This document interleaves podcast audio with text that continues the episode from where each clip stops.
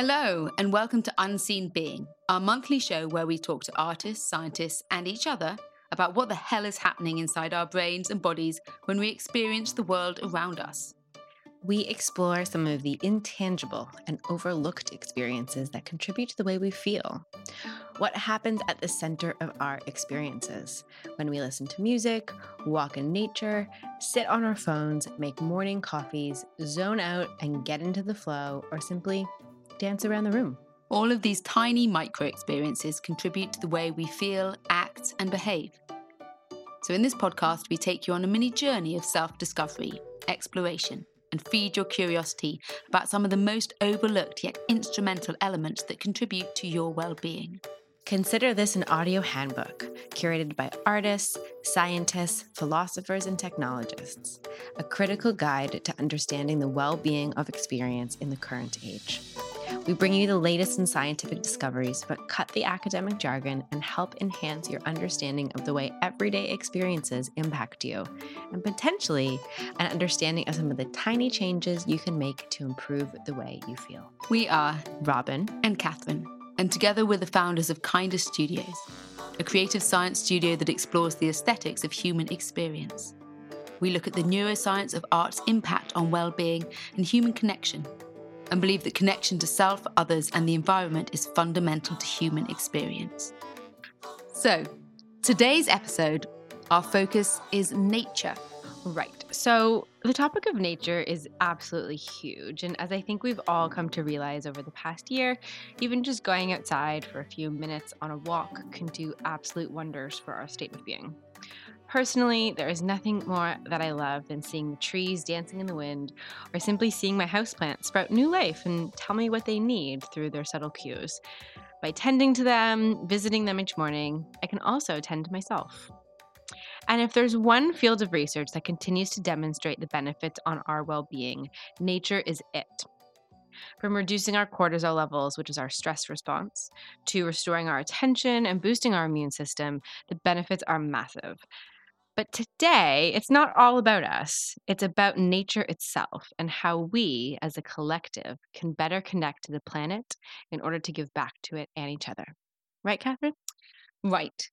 So today we're going to focus on, on one thing our connection to nature. Because there's so much out there about how nature impacts us in a really positive way. And we are going to explore that a little bit today. But what is less explored is how our connection to nature directly translates into our behavior towards it. So, how we impact nature. We are on the doomsday clock, the closest to extinction that we've ever, ever been. In fact, we're 100 seconds to midnight, and there is no tomorrow. Yet, as we all acknowledge, our behavior towards nature in many, many cases just doesn't change or doesn't change enough. And one underlying factor would seem to be our disconnection from nature itself or rather our lack of nature connection.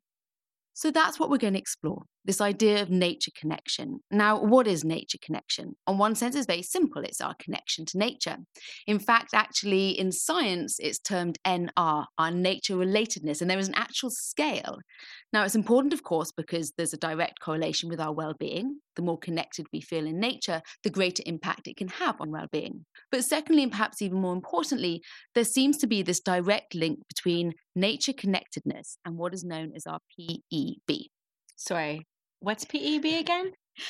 Good point. PEB is a very dry scientific term for our pro environmental behavior, how likely we are to act in a positive and protective way to the environment around us. Perhaps actually better to explain than myself as an actual ecologist. So we're going to introduce our first guest, Dr. Sam Gandy. Now, Sam and I go way back. In fact, he was incredibly important uh, in my journey to my own reconnection to nature. We met one fateful day sitting on the grass outside Greenwich University, and I was discussing the fact that I spend a lot of time with technology and, and cyborgs. The conversation got out of hand, and what transpired was that by midnight, he'd lent me a hoodie. I was kidnapped in, in a very positive, consensual way in his car, and we were on our way to Devon, where I emerged a week later from a forest, a fully qualified forest bathing practitioner, Shinrin Yoku. What he did was actually teach me about how to re see and learn wonder at nature around us, from the tiny insects and leaves to the giant forests we spent the week in. Anyway, I'll let Sam explain. I'm Sam Gandy. I, I have a PhD in ecological science from the University of Aberdeen, kind of a background in entomology as well. But in more recent years, I've been a, I've kind of gone more into the psychedelic field. So I worked as scientific assistant to the director of the Beckley Foundation, and now I'm, I'm an external collaborator with the Centre for Psychedelic Research at Imperial College London, and I've been doing research on nature connectedness and, and how psychedelics such as psilocybin can influence that. It's, a, it's an important thing um, to define. And so, what nature connectedness or relatedness is, uh, is defined as is an experiential, affective sense of oneness with the natural world. So it's a measure of one's self identification with, with nature or the sustained awareness of your interrelatedness with the rest of nature. So that, that feeling of being part of a larger community of nature.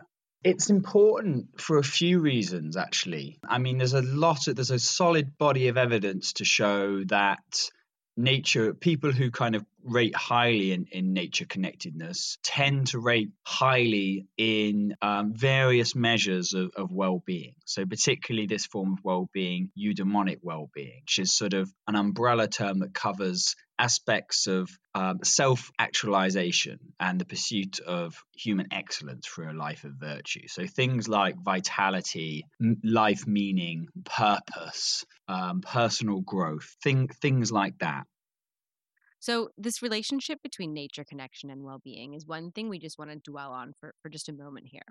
We intuitively know that going outside, being in nature, caring for plants, tending to a garden are all very good for us. All of these things are ultimately connecting us to nature. But what are they actually doing to our brain and body? Well, quite a lot, actually. As compared to urban settings, studies will show an 80% increase in our parasympathetic nervous system when we're in nature, which is the system that's responsible for our rest and relaxation. Even being in close proximity to nature has huge benefits. So, there's this one study I really like in Canada, shout outs to my home country, um, which showed that residents of neighborhoods with higher densities of trees nearby reported better heart health than those with less trees. That's really interesting. But what about how these things happen? Okay, so what is it in nature that is impacting us in this way?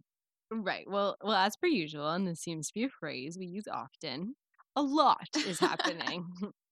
So the first thing are uh, the smells in the forest, really. And we wanted to start with smell because smell usually comes last on people's list, and it's actually one of the most potent benefits.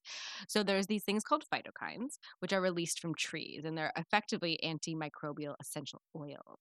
They protect trees from germs and have health benefits for people as well. They boost mood and immune system, reduce blood pressure, stress, uh, anxiety, and confusion. So when we're in the forest, we're, we're constantly taking in these smells. The other that we really like to speak about is attention. So, in nature, when we go out there, we tend not to focus on just one thing with our eyes, but instead we take in the myriad of foliage and plant life around us.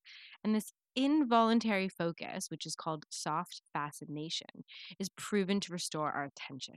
So, basically, what that means is we can go outside walk in nature, focus on, well, just taking in the landscape. And when we go back to our desks, we're more focused and attentive. So I love that idea of soft fascination. Is absolutely beautiful. But actually, what I love even more about when you look at nature, which has to do with vision, is fractals. Now, anyone who knows me knows I, I love fractals. So, what a fractal is, it's a mathematical dimension in nature the maths behind the way the building blocks of nature create everything from grass to trees is mind blowing. And you get this repeated pattern. Now, the obvious thing people come to think of when they think of a fractal in, in nature is Romanesco broccoli, which actually, if you look at it, is, is insane. But that repeated pattern that gets smaller and smaller and smaller is everywhere from leaves to branches of a tree. And our brain, or rather our eyes, have this amazing programming in them that means when they scan across particular fractal dimensions, it has this huge effect in the brain. It can reduce stress for up to 60%. It can increase creativity. It can increase things like alpha waves, the sort of the signals your brain are giving off. It's really, really powerful. So just looking at nature has this impact. And then, of course, there's the other senses. You know, Robin touched on scent, but the sounds. You know, nature isn't silent. We've got bird song, rain song, wind song. I mean, I'm sure there's even, in fact, I have been in a sandstorm and it does sound quite epic. And there's a lot of sounds or studies around sound that, that show that this too impacts our nervous system and can help combat the negative impact of noise pollution. You know, one thing I came out of the forest realizing was that far from being silent, it had this beautiful sort of or- orchestra around you all the time. I mean, I came out of my Shinrin-yoku forest with Sam really changed and so unstressed. It was unbelievable. Of course, until being me, I got back into the city and found that I had a tick lodged in my back. Totally freaked out. Stress response went through the roof. Got into an Uber, went to a doctor freaking out. She then freaked out and then Googled what to do in front of me, which no. isn't, yeah which I'd done in the car. And don't ever Google tick. It was awful. I ended up on antibiotics for three weeks, vowing I'd never go near a tree again. But as Robin can, can testify to, I still do love a tree. Anyway, back to the back to the program. so today we want to actually look beyond what nature can do for us or to us to impact our well-being and look at how we can change our ways and have greater stewardship of the planet by reconnecting to nature. For as I mentioned earlier, how connected we are to nature impacts directly, and this has been scientifically shown, to improve our pro environmental behavior. Now, Sam probably explains this better than I and highlights this obvious need. Um, sorry, Catherine, to interject, but before we throw to Sam, can you just say the word fractals for me again? Fractals? Try again. Fractals. I think I think you're adding an R.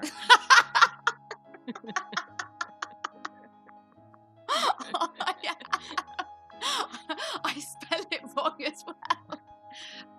Anyways, again, back to the program again. Here's here's Sam. So, pro-environmental behavior is more about I guess, sustainability actions. So things like being careful with water consumption or electricity consumption, like being mindful with your recycling, sustainability actions in terms of lowering your overall footprint. And but this is different, I should just say, from, from pro-conservation behavior. So these are like proactive behaviors where you're doing things such as say doing river cleanup or planting trees or, or wildflowers or digging a pond so there's sort of, yeah, they're quite a varied mix of, of actions, actually. Ecological systems are being degraded, species are being lost at rates unprecedented in human history, and, and it's only accelerating. Uh, and like without a full scale mobilization on the, on the level of World War II, like ecologically, we're in deep trouble.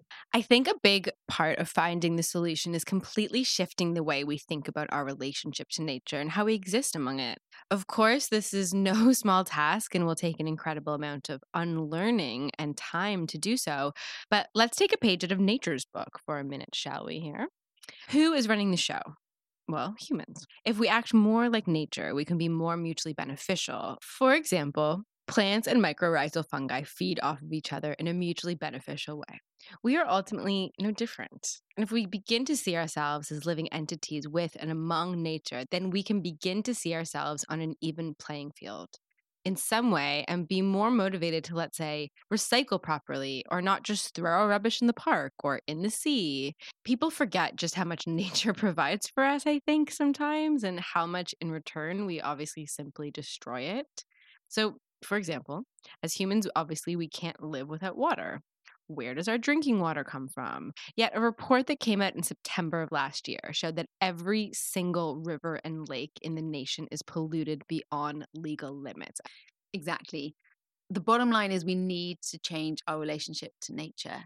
I mean, it is shocking how disconnected we are and how disconnected we accept it ourselves to be, and especially young people as well. Actually, Sam told me of a, a really incredible, or, or in a bad way, a shocking pre pandemic report, which highlighted how little young people actually get out into nature. And I'll get him to explain it because we also discussed what he termed rather beautifully the extinction of experience that we're suffering from.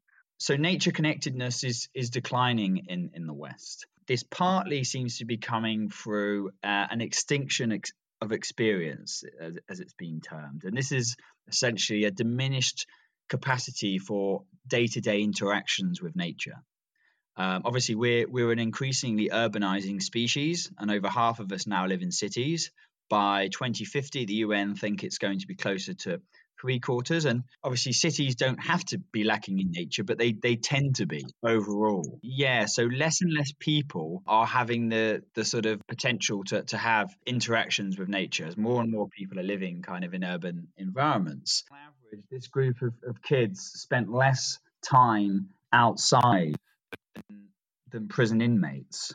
And I think, yeah, less than an hour a week. And, and like that, that was, you know, that that kind of incited feelings of horror in in the prisoners themselves who really really value their their outside time but you know, it's not just the kids you have to coax outside. I have to coax my studio partner here outside on lunchtime, ahem, Catherine. Oh, it's and so true. I usually fail to get her out with me as well. Average city dweller spends 93% of their time indoors. Like, that is alarming. And really, beyond the previous benefits we spoke about, something else happens that's really unique when we go out there in the natural world. We enter this embodied state. So that is when bodies are leading the way, at least on a more even playing field with the mind than in our normal waking hours. But when we're in front of a screen, there's these studies that actually show that we detach from our bodies a lot of the time. We almost forget they're there, and we can often experience things like a shortness of breath without even knowing it. It's actually termed screen apnea when we physically stop breathing for moments in time in front of our tech. So much of our lives is spent interacting with these 2D screens, but there's it's a real bummer because there's an entire 3D world out there that we're missing out on. But now is probably a good time to meet our next guest, Lily Hunter Green an artist who's helping to bring experiences of nature into art for greater understanding and hear her perspective on this connect disconnect debate.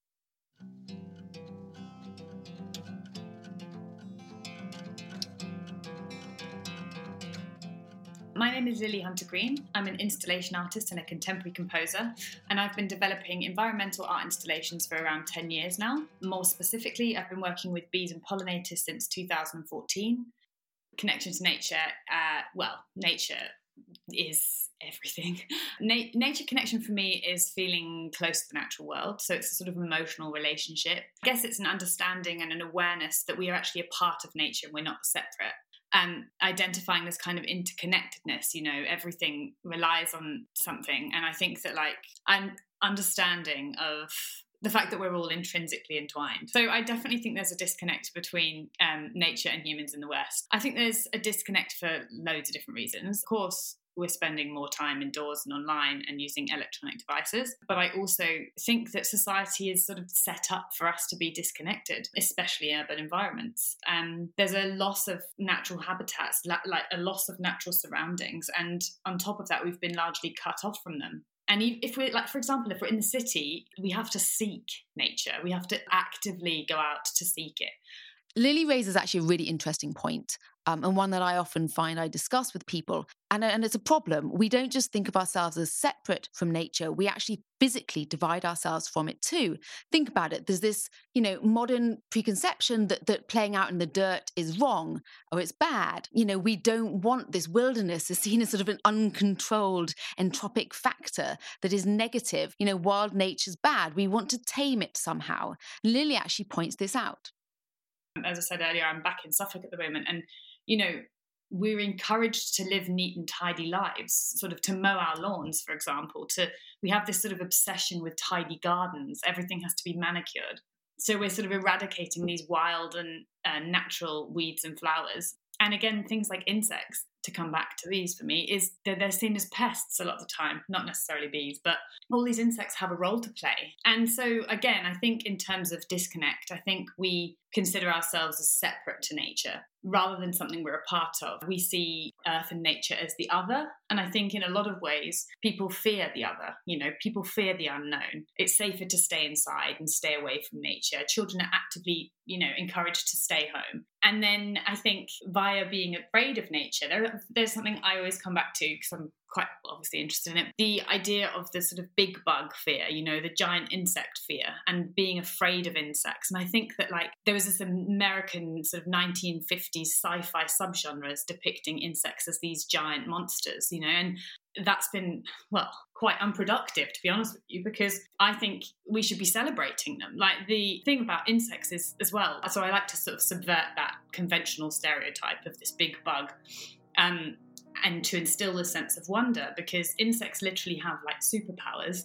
See, I love this idea that Lily brings up about narratives and the narratives that we weave because we base a lot of our expectations on socially embedded narratives. And in our modern world, our narratives are really broken. Think about it, we've got a lot of dystopic narratives, um, and there is a place for dystopia, but it's, it's not going to help us create a more positive future necessarily. But also, if you Google utopia, you get these weird images where nature and cities are completely segregated. You know, Kevin Kelly from Wired talks about the need for protopic narratives, where we're creating futures where these things are integrated. And it's funny, as as Robin mentioned earlier on, we inherently actually love nature. There's a thing called biophilia, this natural instinct which draws us into nature. It's strange, though, isn't it, that you know the most used screensaver is of the desert or the Grand Canyon. You know, we want nature, but we don't want to be in it. This idea of digital nature, and it doesn't make up for real nature. And another thing that's strange is this disconnection in terms of where we see ourselves in ecology. Ecologists look at the world, and everything is interconnected. You know, the roots of the trees, mycelium is a great example. Even in quantum physics, if you read people like Carlo Rovelli, you'll understand that they only ever see molecules in their interactions with each other. Everything is interwoven in the natural world, and yet we think in the modern day we can step out of that and separate ourselves from it. You know, it's interesting that that Sam points out that it is a very modern thing. And in fact, a low nature connectedness is, is not something that, that more indigenous people suffer from at all. Quite the opposite. In fact, actually, now we're starting to understand that wisdom. And Sam points out ways to use this ancient wisdom to help us learn how to be better stewards of our own planet in the West one of the few sort of glimmers of, of kind of good news among this heavy, heavy stuff was that areas managed by or inhabited by indigenous groups were the only areas not undergoing ecological degradation that were inhabited by, by human beings. It seems that the, the nature connectedness of these indigenous communities is very high. And when it is very high, you tend to view your surrounding environment or your habitat as a kind of extension of yourself. And with that perception comes the insight why would I wantonly destroy my habitat when it's just going to harm myself? And unfortunately, with all the, the, the sort of materialistic technological successes, which have been, you know, amazing of our civilization, we've drifted ever further from that sort of powerful connection to nature. And and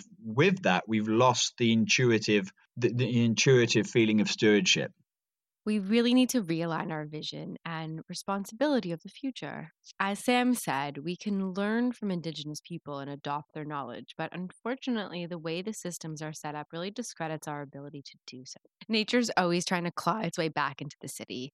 We've seen this over lockdown, the birds reemerging more loudly than ever, or even the little weeds growing in between the pavement. Those little weeds are ferocious. Think about it. They've navigated their way through the pavement to come out and sprout life. How strong do you have to be to be able to do that or intelligent? The weeds, they're they're pioneers. And we need to kind of take a page out of their book. Really, nature is all around us and we really need to take the time to appreciate it. I couldn't agree more. And I say that as a sort of reformed urban dweller uh, who's just been really lucky to have friends like Sam who kidnap me and, and take my phone and take me to Forest and Devon, or Robin who is genuinely teaching me to look after the plants in the studio because I have never, ever managed to keep a plant alive, ever. and what it's teaching me is to, to see the natural world with wonder and allow for the awe that it really does inspire. And that's what we want to discuss in this kind of next part of the show is, is awe and wonder. So, quick definitions here. Technically, awe is something that stops you in your tracks. It's just a wow, almost incomprehensible. It's grand, it's sublime, it's extremely powerful, which makes us both feel small and humbled. And wonder, its kind of sister emotion, is comparable to something like surprise or curiosity. And in the brain, these become even more interesting. So you can actually see awe in the brain, and it involves multiple brain regions that all activate, and these relate to a range of functions from attention to conscious self-regulation to cognitive control to even social emotion. And likewise, when we when we have that sense of wonder, it also seems to ignite this range of circuitry, and we can see the brain move through curiosity to questioning and then meaning making. Research is pointing towards this link between awe and wonder at the natural world. And a shift, or rather an increase, in our nature connectedness. Now, we're going to come back to the wonder and awe that is elicited in the everyday, just by nature around us. But first, I want to mention how we started to understand this connection between awe and nature relatedness. And that was by looking at perhaps the most extreme sense of awe and wonder at the natural world that, that can happen. And that is when we see the Earth from space. Now, this is called the overview effect, and as everyone knows, has been a slight obsession of mine for a long, long time. Now, what it was, it was when the first astronauts looked back and they saw the Earth rise. They saw the Earth rising up out of the sky, out of the cosmos. And they were flooded with this epic sense of awe, humility. And when they returned, there'd been this shift in the way they acted and thought about the world. They felt so much more at one with the world around us and so much more connected to other people as well. Even things like their signatures were smaller. There seemed to be this sort of dissolution of ego and they returned with this new sense that nature was part of who we are and that we're all interconnected. And you can actually see this sort of loss of ego in the brain when people experience extreme awe and wonder. There's a disintegration, a desegregation between what is often highly compartmentalized parts of the brain. It's an effect which interestingly seems to also occur when taking psychedelics, as Sam, who researched this area, will discuss. There's research that I've been involved with involved in showing that psychedelics can have potential here in sort of increasing nature connectedness in, in the long term. I'm in, just writing up a study now, and it's all sort of um, it's kind of in motion. Like part of what seems to be the mechanism is the feeling of the feelings of ego dissolution that psychedelics can bring about. So you know, one's ego is your subjective sense of self identity, and under a high dose of psychedelic, it can kind of dissolve and break down. And when that happens, it can sort of perceive boundaries between self and other or self and nature kind of dissolve dissolve and break down. So you can feel this kind of expanded sense of, uh, of unity um, and oneness with nature. And this is something similar, I think, to what the astronauts report when viewing planet Earth from space. Or towards nature is definitely part of it. And that feeling of that feeling of being small, relation to something much greater than the self. That's a core fundamental part of awe, and nature reliably triggers it along with psychedelics. I think as well that yeah, the aesthetic appreciation of nature, finding wonder and beauty in nature is a never powerful pathway to to nature connectedness. And i think two of the most important things i see right now for humanity to be working towards and us as a civilization is reconnection with the planet and, and restoration of the planet. And one won't happen without the other. Albert einstein a quote attributed to him was like you're not going to fix problems with the same level of consciousness that created them. The thing that psychedelics are quite good at is is changing consciousness at least temporarily. That ego disillusion and connection to nature with psychedelics is really something I can relate to. Um, this one time in Mexico, in I love this story. in Oaxaca, I let's just say I was by myself without cell phone reception and had the time of my life. And, you know, it was one of those things that you can't really explain to other people where there were these moss covered trees and there wasn't a soul in sight. And I was walking just past a river for hours on end. And I, I really have to say that I'm pretty sure it was the best day of my entire life to date. And I just not only connected to nature, but it allowed me to really connect with myself and really just relish in, in nothing else than the nature itself. You know, But let's just say it was so intense and amazing for me that I wanted to go back and do a subreddit all about this hike. And I wanted to put in the psychedelic subreddit. I don't even use Reddit. And I was just like, more people need to know about this. This hike was made for people to take psychedelics and walk with nature. But while psychedelics aren't for everyone and certainly should not be taken unless under the right setting, and it's worth pointing out they are still illegal, there are a boatload of studies that demonstrate their value in, in a huge range of conditions, including PTSD, depression, and chronic pain. So, Psychedelics are certainly not the only way to experience awe, and there's a lot of ways we can do this across our everyday. That's absolutely right. Um, and it's, it's really worth noting that these changes in people's nature relatedness, they are long lasting. They don't disappear again. These are permanent shifts. Now, like Robin said, there's lots of different ways to do this. Being me, I automatically think about technology and how can we create this sense of awe and wonder through, let's say, immersive virtual reality. And there's some amazing creative studios doing this. Marshmallow Laser Feast, for example, have some incredible pieces. One is called Through the Eyes of the Animals, where you actually go into a, to a jungle and you inhabit different animals and you get this different perspective on nature around you. Another one, Tree Hugger, you actually try, get to go inside a sequoia tree and experience it in a new way and they can be really, really powerful. But like I said, technology perhaps shouldn't be our first go to. Yeah, get back to the analog, Catherine. There is wonder in the epic, the deserts and the mountains, but let's not forget just about nature itself. And it doesn't need to be the Grand Canyon, and it can just be appreciating the nature around us, like loving a tree. You know, there's this copper tree near the studio that just stands on its own and it looks like a silver ribbon. It's incredible. In Clissold Park the other day, this tree was just so perfectly shaped and groomed, rustling in the wind.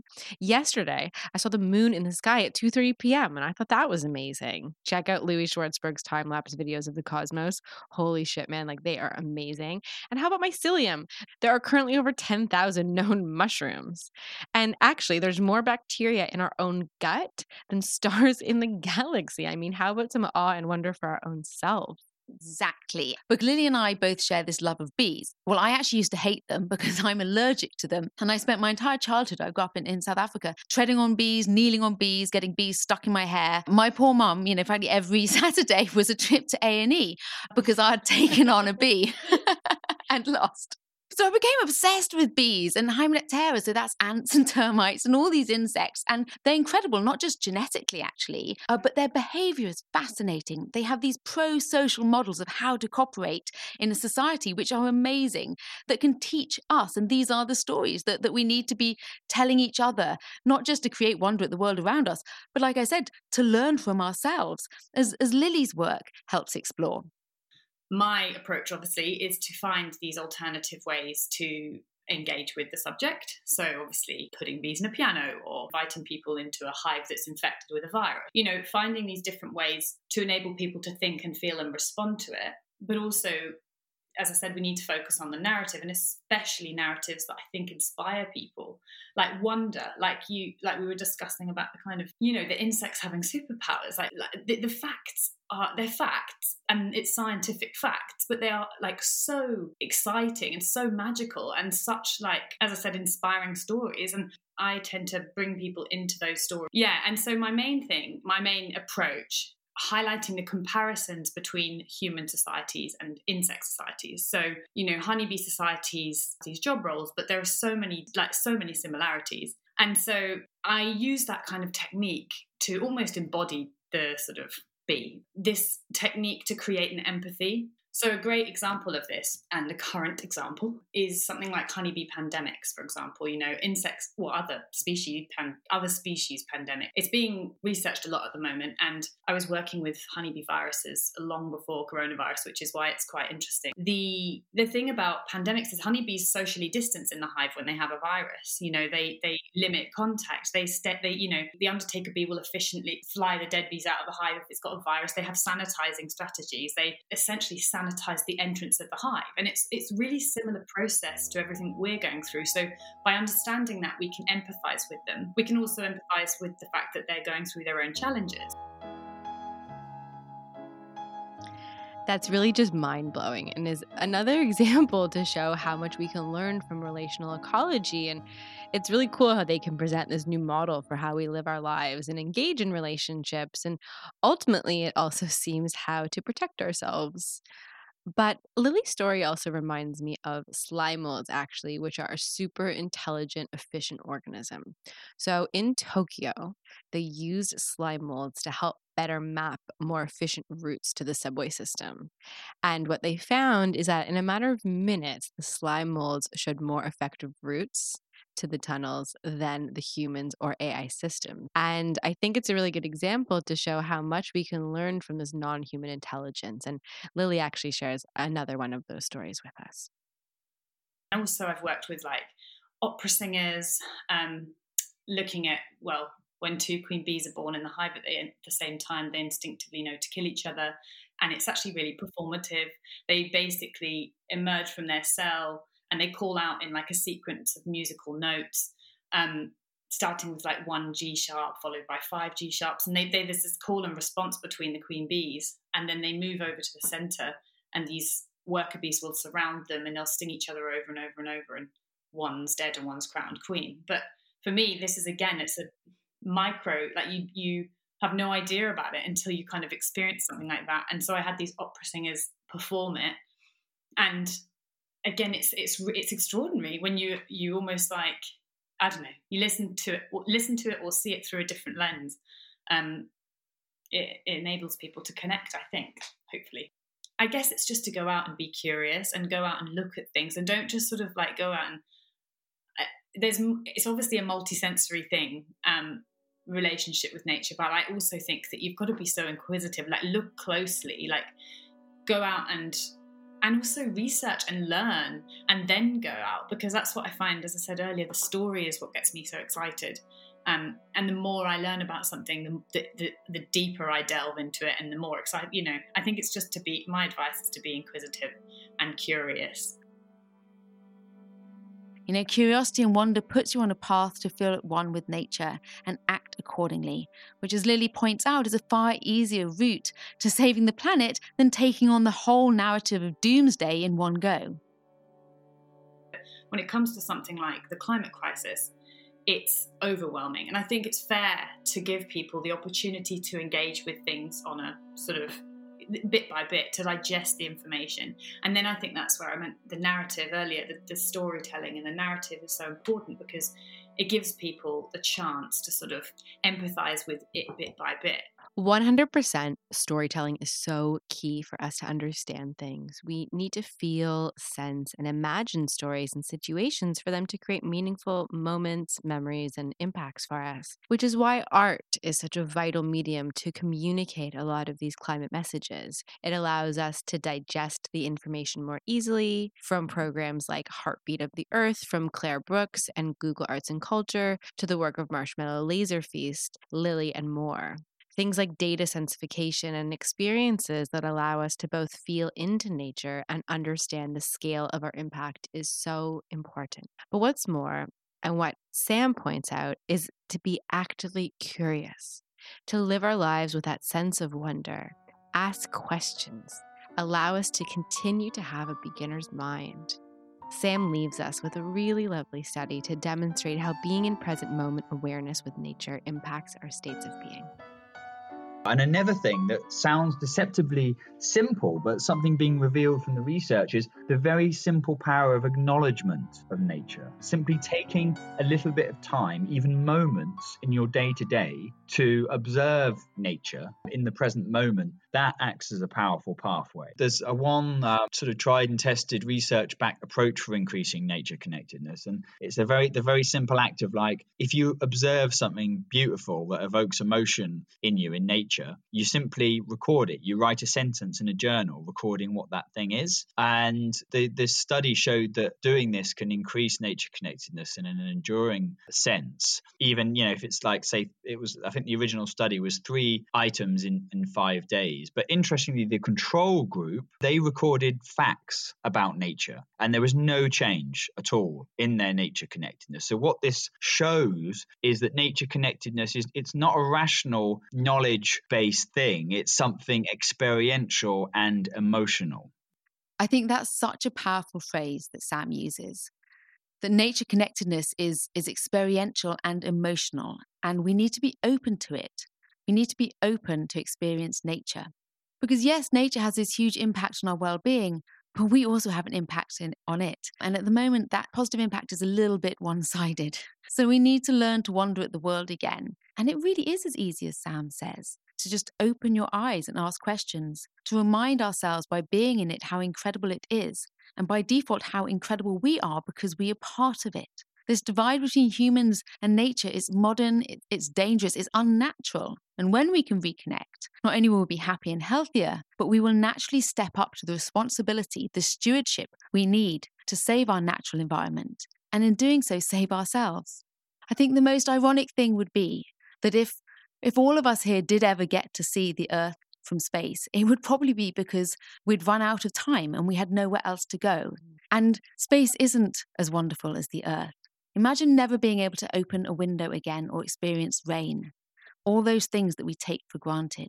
If we're there looking back on the earth, and if we have that overview effect, it will be too late. So I think just go out, you know, right now and look around you and take that first step to reconnecting with nature.